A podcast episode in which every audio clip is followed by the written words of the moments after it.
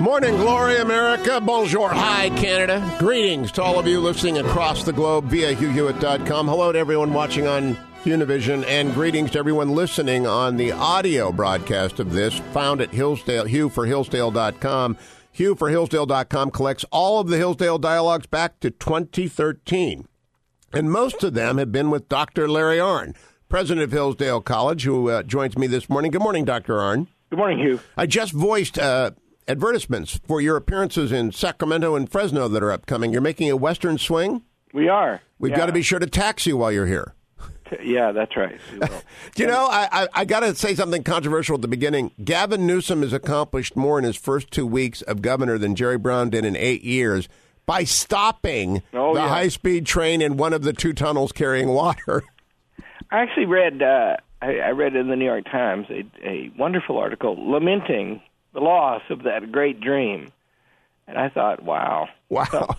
Something's Five point five billion dollars. What could you do, Dr. Arnn, for American education with five point five billion dollars? How many Hillsdale charter schools could you start? How big could you expand the campus? What could you do with the Kirby Center with five point five? And and you'd have the, the Hewitt dorm built too. Well, I would spend half of it on all my wildest dreams. and then half of it stopping for the, the government from doing all the stuff it's doing. It, it, it is a remarkable thing that we have to talk about so much this week the Green New Deal. We were going to talk about impeachment. I'm going to postpone that because I want to get to the declaration of national emergency by the president. Let's begin, as I did in the first hour, by talking about Abraham Lincoln and the. Uh, uh, the Emancipation Proclamation. When exactly did Congress authorize him to do that, Larry Arnn? Well, they didn't. a trick question. There you go. Uh, what does that tell us about whatever we're about to talk about? Well, uh, what we're about to talk about is is uh, what powers does the Congress have in Robert Jackson's concurring opinion in uh, in Youngstown Steel, where the court stopped Harry Truman, who uh, nationalized the American steel industry as a national emergency, and he lost that case. But the the Congress, he said, there's three kinds of things the Congress has given the the president a power. Uh, they haven't said anything about it, and they uh, and they have forbidden him. And so you look at those three things, right? Well, in the case of Youngstown Steel, there hadn't actually been a law forbidding the president to to nationalize the steel industry, but there hadn't been one permitting it either. In the Emancipation Proclamation, Lincoln that's uh, Lincoln was very very meticulous about the court, uh, Constitution, detractors notwithstanding, and so he uh, he limited the Emancipation Proclamation to the states currently at war, in, in insurrection against the United States. And did he not postpone it effectiveness for six months to give them a chance to cease their war making? That's right, and and that meant that uh, you know troublesome Maryland and Kentucky, for example, uh, their slaves were not freed. Because Lincoln said that his power to do this comes from the war powers, and uh, the you know the to, the power of the president to be commander in chief and prosecute war, and so he then limited what he did in order to conform to his constitutional principle that he cited. He also had said about Kentucky, and a good reason not to free the slaves there in the war power making situation is that he hoped to have God on his side, but he must have Kentucky. That's right. That's right. it was it was critical to the war, so he did not he did not blunder about, but he then went to work to get the Thirteenth Amendment passed. That's right, and that was uh, this. You know, that's that movie. It's a good movie, although it's not as great as Lincoln. It's called Lincoln, uh, and it's really about that. It's about him log rolling in Congress to get the Thirteenth Amendment through the Congress, which it, went past handsomely in the states, and that meant that uh, for, for Lincoln, Lincoln had believed all along. The politics of Abraham Lincoln arise on this point. What can the federal government do or not do about slavery? And you know, I, I'm proud to say that many of the founders of Hillsdale College were involved in contriving this argument. In the territories not yet organized as states, the Congress and the President have the power to forbid slavery from going there. But in the states where it exists, they have no power over it. And so, therefore, for for the federal government to forbid slavery in the states, there needed to be an amendment to the Constitution. Now, what, what strikes me, in fact, I want to set, set up the rest of our hour by uh, reading a bit of Justice Jackson's opinion in Youngstown Sheet and Tube, the steel seizure cases in 1952. Jackson, a former Solicitor General, Attorney General, and our chief prosecutor at Nuremberg, was a friend of FDR and a friend of the executive. But he wrote, uh, and I posted this in 25 consecutive tweets so that the punditry uh, out there is not it has no excuse for to be ill informed. It reads thus at the beginning. Uh, that comprehensive and undefined presidential powers hold both practical advantages and grave dangers for the country will impress anyone who has served as a legal advisor to a president in a time of transition and public anxiety. While an interval of detached reflection may temper teachings of that experience, they are probably a more realistic influence on my views than the conventional materials of judicial decision which seem to be unduly accentuate doctrine and legal fiction. But as we approach the question of presidential power, we half overcome mental hazards by recognizing them. The opinions of judges, no less than executives and publicists, often suffer the infirmity of confusing the issue of a power's validity with the cause it is involved with, to promote, of confounding the permanent executive office with its temporary occupant. The tendency is strong to emphasize transient results upon policies such as wages or stabilization and lose sight of the enduring consequences of the upon the balanced structure of our republic. A judge, like an executive advisor, may be surprised at the poverty of really useful and unambiguous authority applicable to the concrete problems of executive power as they actually present themselves.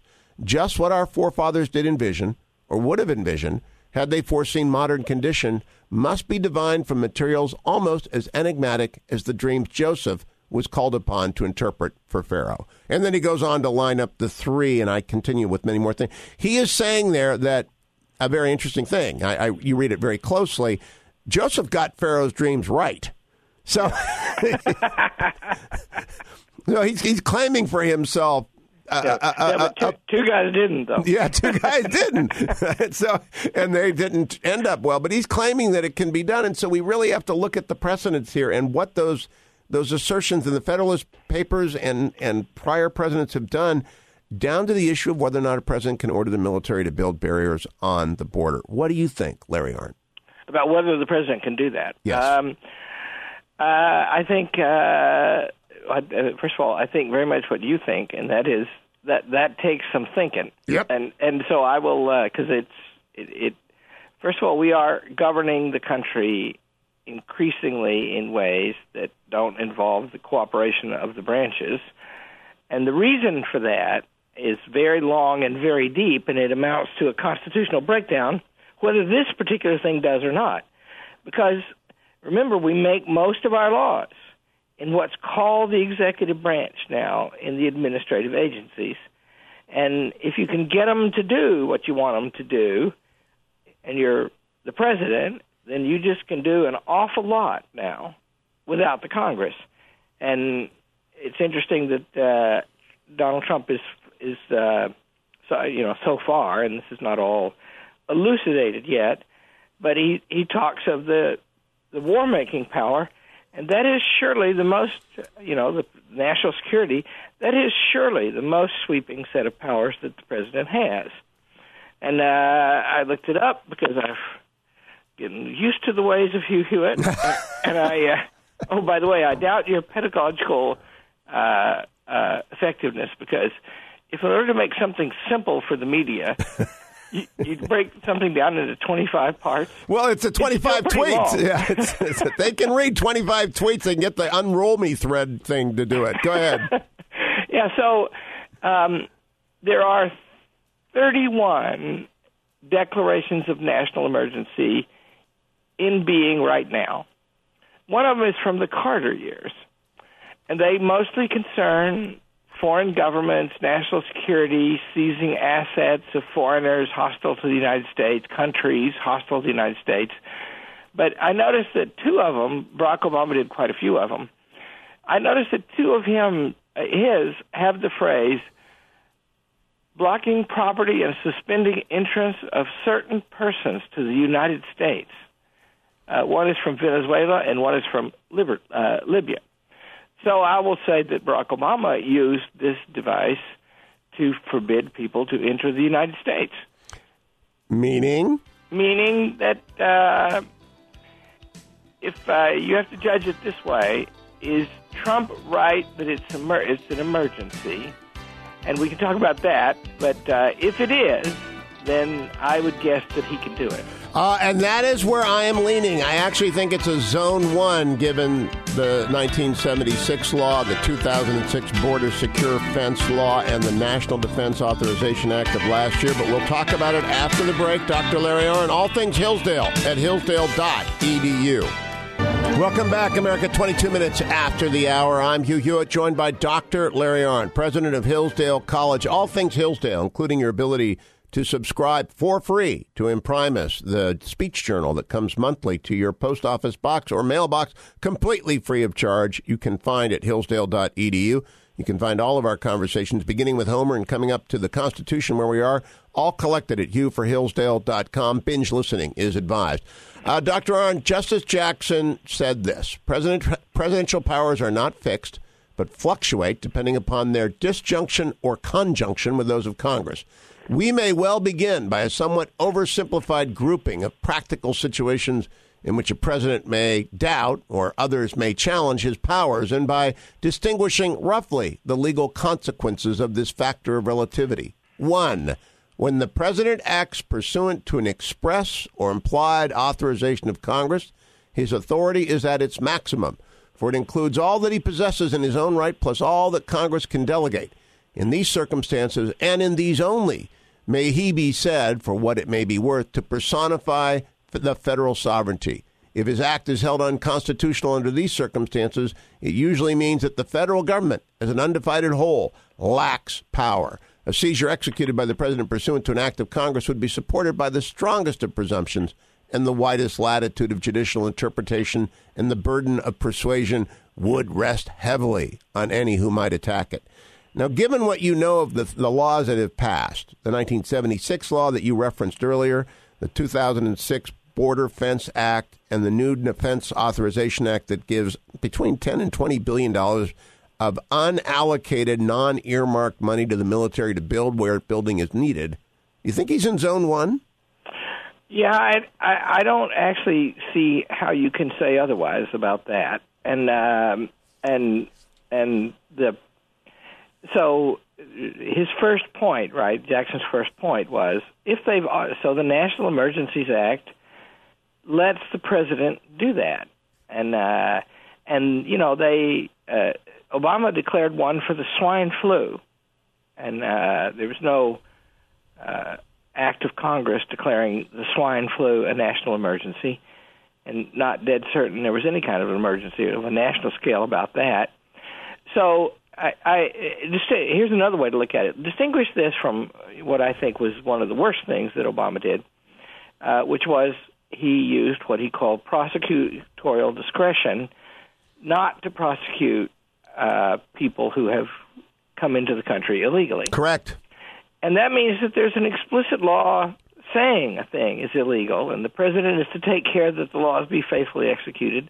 And he said he wouldn't do it and that means that uh, you know that's directly against the law, a law signed by passed by Congress and signed by a president. So, um, so this is not like that, right? There's th- this is a power that is frequently used. My own view is I wish it weren't so frequently used.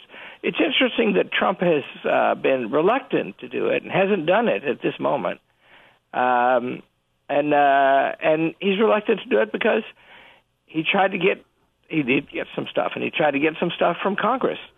So, and, and some will interpret the fact that he did not get the stuff from Congress as pushing this into Zone Three, where he's in conflict with the Congress. But in fact, it, it's not. It's clearly not Zone Three because Congress did not tell him not to build the fence. That's right. It, it, that's a question of language, right? Correct. Laws are written down, and there's a reason for that. And so, if they had said in the law this and no more, well, then that way, and, he, and if he signed that bill, then they've all agreed. And as Jackson points out, he was a heck of a guy, by the way. Oh, was he ever? And that lovely, I want to mention that lovely language that you read at the beginning. He liked, you know, he liked Harry Truman Heck, I'm giving a talk about Harry Truman tonight. I like Harry Truman as national commander, although he was kind of zany. yes, true. And and uh, so he his point is it isn't personal, and he also makes the point it isn't just what you think about the issue.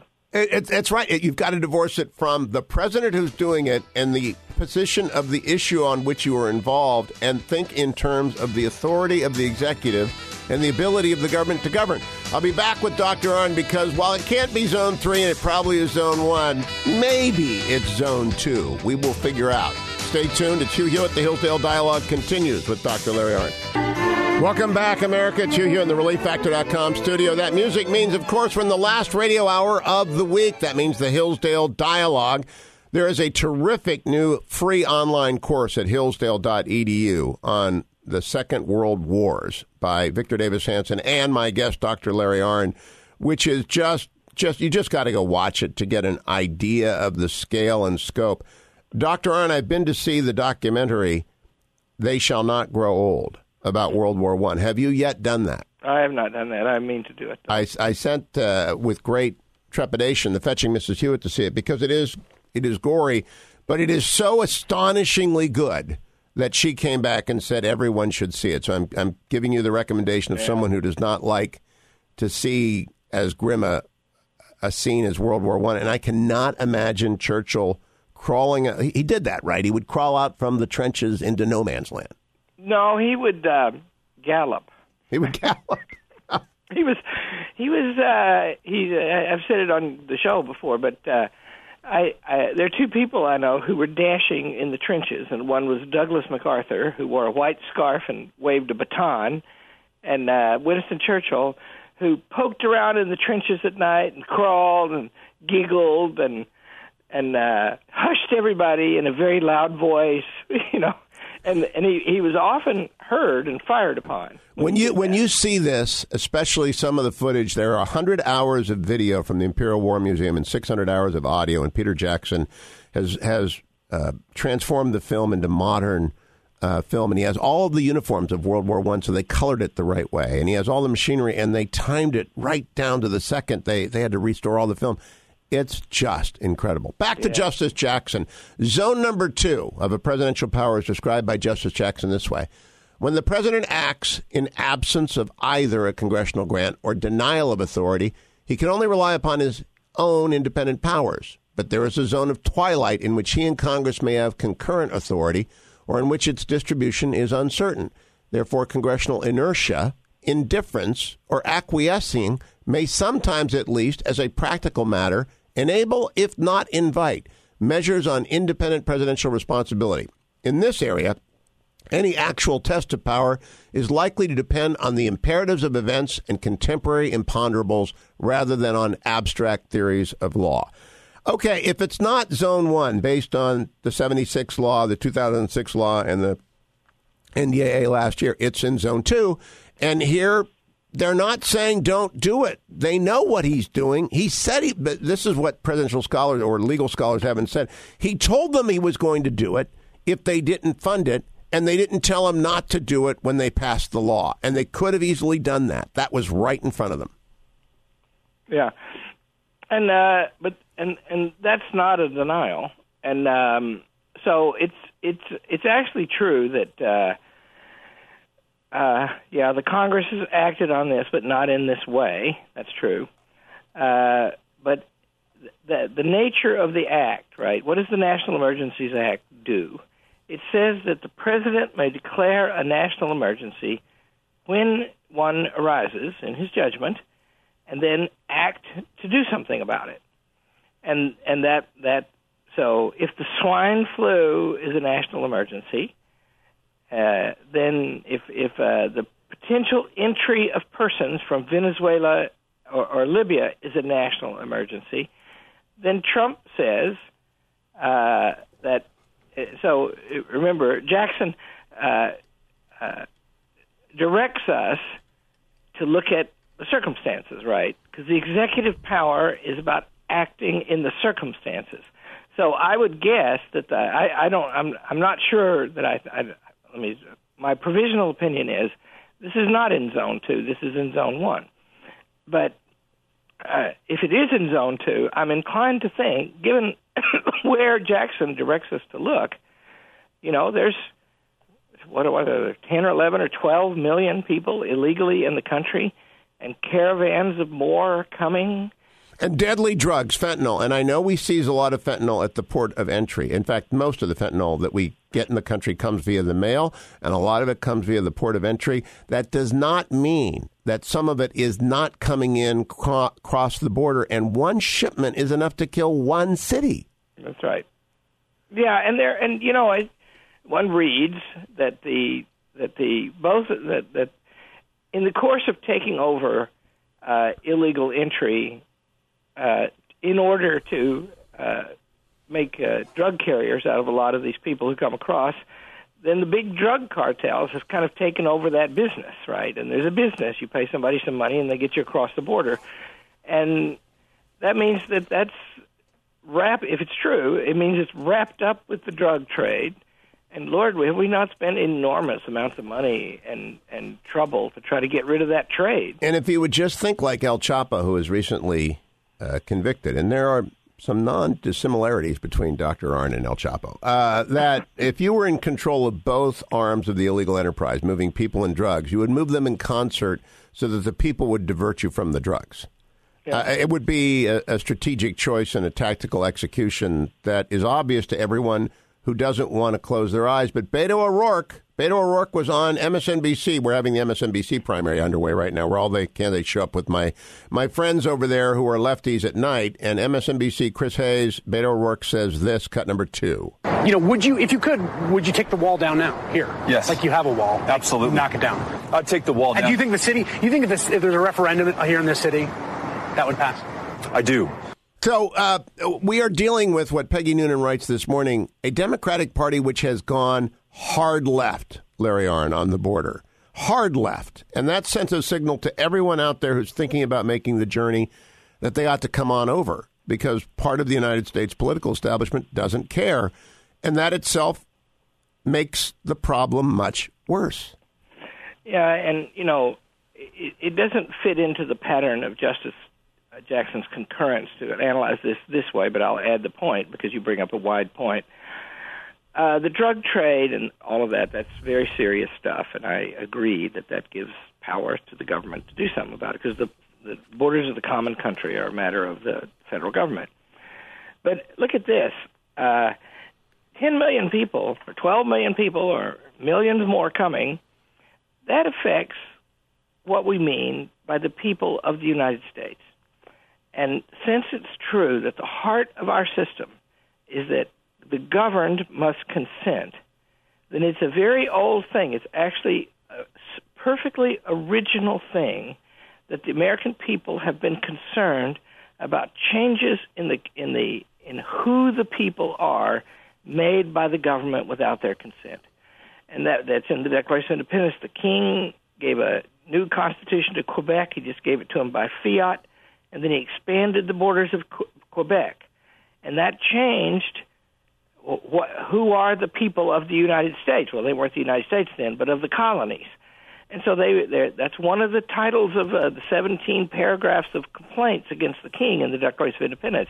And so, if, you know, this is the reason I particularly object to Obama's not uh, prosecutorial dis- discretion to let all of these illegals to regularize all these legals in some way, and remember, continue to have a porous border, is that now by executive action, the the president is deciding the makeup of the people of the United States, and if you have no defined people, you cannot have consent of the government. And I, and I have to recall my memory now. Uh, I taught yesterday Arizona versus the United States, which was the 2011, I believe, decision in which the Supreme Court struck down most of the state of Arizona's laws concerning people in the country without permission. Uh, and Justice Kennedy wrote the majority opinion saying that uh, the immigration power is the power of the future of the country and it's vested in the federal government, and therefore states may not interfere with it. He's right, by the way, and, and, and some Arizonans were unhappy about that, but he's right for the reason you just specified. And, and, and so the power of the president and the Congress together over immigration is complete. It's 100%. Uh, the question is whether or not there's nothing for the state, there's nothing for a foreign government. It's 100% our power. And that which we have already adduced, the 76 law, the 2006 law, and the NDAA of last year, are the only things extant on it. So we know, and I want to do this for the purpose of completeness. Um, uh, zone number three, Justice Jackson says, when the president takes measures incompatible with the expressed or implied will of Congress, his power is at, is at its lowest ebb, for then he can rely only upon his own constitutional powers minus any of the constitutional powers of Congress over the matters. Courts can sustain exclusive presidential control in such a case only by disabling the Congress from acting upon the subject. Uh, presidential claim to power at once so conclusive and preclusive must be scrutinized with caution. For what is at stake is the equilibrium established by our constitutional system. It is at least clear, I think, Dr. Arnn, that that's not where we are. No, no, and and remember, uh, uh, Congress can make an give an authoritative order to the president only if some president has signed it. Right? So, so it, you wouldn't just be going against the will of Congress, right? Because who gives a hoot about that? By the way, they pass resolutions all the time. To get to be a law, then the Congress and the president have to cooperate, and they have not done so in any way to negate uh, using the national emergency power to uh, build a border wall. And, and, and, and, so we, we end up at, at this position where we haven't seen it yet. We'll see what authorities they rely upon. But those who are declaring, and I want to talk about this in the last segment, that this is the end of all time, uh, conservatives are alarmed and they're, they're fretting and they're throwing up their arms and they're saying, the Elizabeth Warren will declare climate change a national emergency and, or the gun violence a national emergency and confiscate weapons. They are neglecting that every exercise of presidential power is scrutinized on its merits against previous congressional actions and the limits placed upon both the Congress and the president by our Bill of Rights and our natural rights. Now that's and see, I will I I will say she may well do that, and the discussion about that. Well, first of all, heaven forbid that she does that, but she may do that. She may do that. And and I myself you know, am not partial to this way of governing, and uh, and that's just because the government's supposed to proceed by law, and this is the law, and it is true that the, that the, in any reasonable system, the president would have power to declare an emergency and act according to it, and that's because it's the nature of the legislative power that it's not it's not try, it should not be. It does too much. It's not supposed to be legislating only about the present. It's supposed to be making rules that will apply in all circumstances going forward. And the Congress can't act in response to events in the way that the executive branch can do. It's the nature of the executive branch to do that. The timelines are much shorter. So there has to be room for the president to see J- J- Hold the thought. follow Hold- the sophistication of Justice Jackson, right? Because the thing is, there must be such a power. There must be. We'll come back after the break and we will discuss exactly that there must be such a power somewhere in there. Welcome back, America. Hugh Hewitt with Dr. Larry Arnn. The Hillsdale Dialogue is underway. All things Hillsdale at hillsdale.edu, including this conversation, which can also be accessed at hugh4hillsdale.com. A list of all the events that Dr. Arnn will be speaking at in Sacramento and Fresno. You can go get free tickets, but you got to go to hillsdaleforfresno.com or hillsdaleforsacramento.com. They fill up. They are completely sold out. So if you want to go for free, enjoy a wonderful reception, hear Dr. Arnn talk about education, the future of American civilization do that now. Dr. Arnn, um, Mark Murray's a friend of mine over at NBC, and he is part of the chorus that is saying, quote, make no mistake, the emergency that Trump faces at the border isn't a real national emergency. It's a perceived political one, and he cites as evidence of this violent crime in El Paso falling since the mid 1990s, apprehensions in El Paso falling over the years uh, 01 to 19. Those are interesting data points. They don't go to the question of the severity of the threat posed by an individual. That's right, and um, it, you know that uh, that judgment, right? Because so, let me let me let's go back to where we were. There must be a power like this. It's written in the nature of the thing, and indeed, the whole distinction between the executive and the legislative branches implies things like that. Uh, but if the power becomes so broad that the executive branch is just acting of its own without the Congress, then that's really terrible. And I will say there is a danger of that, but that doesn't really come from Donald Trump. That comes from the fact that the most of the legislative power has moved into what we call the executive branch, but it's really these 150 or so uh, agencies. They're legislative, executive, and judicial branches all rolled into one. And so take that factor away, which was just beginning to grow when Justice Jackson's opinion was was made in 1952. 52, yeah. Um, it, it take that away. The way you balance that, because it is a balance thing, uh, is is this emergency power too great? Is finally the people have to balance that, right? Yep, and they do every and, four years and every we two have years. elections, right? Yeah. And that's how that's how you fix that, or one of the ways. And see, Well- the conflict between the branches is a signal to the people to get involved. One of the ways you don't fix it is to have a handful of FBI people decide to take out the president. This is Andrew McCabe on 60 Minutes, which will be seen in full on Monday night. The clip they have released, cut number 11.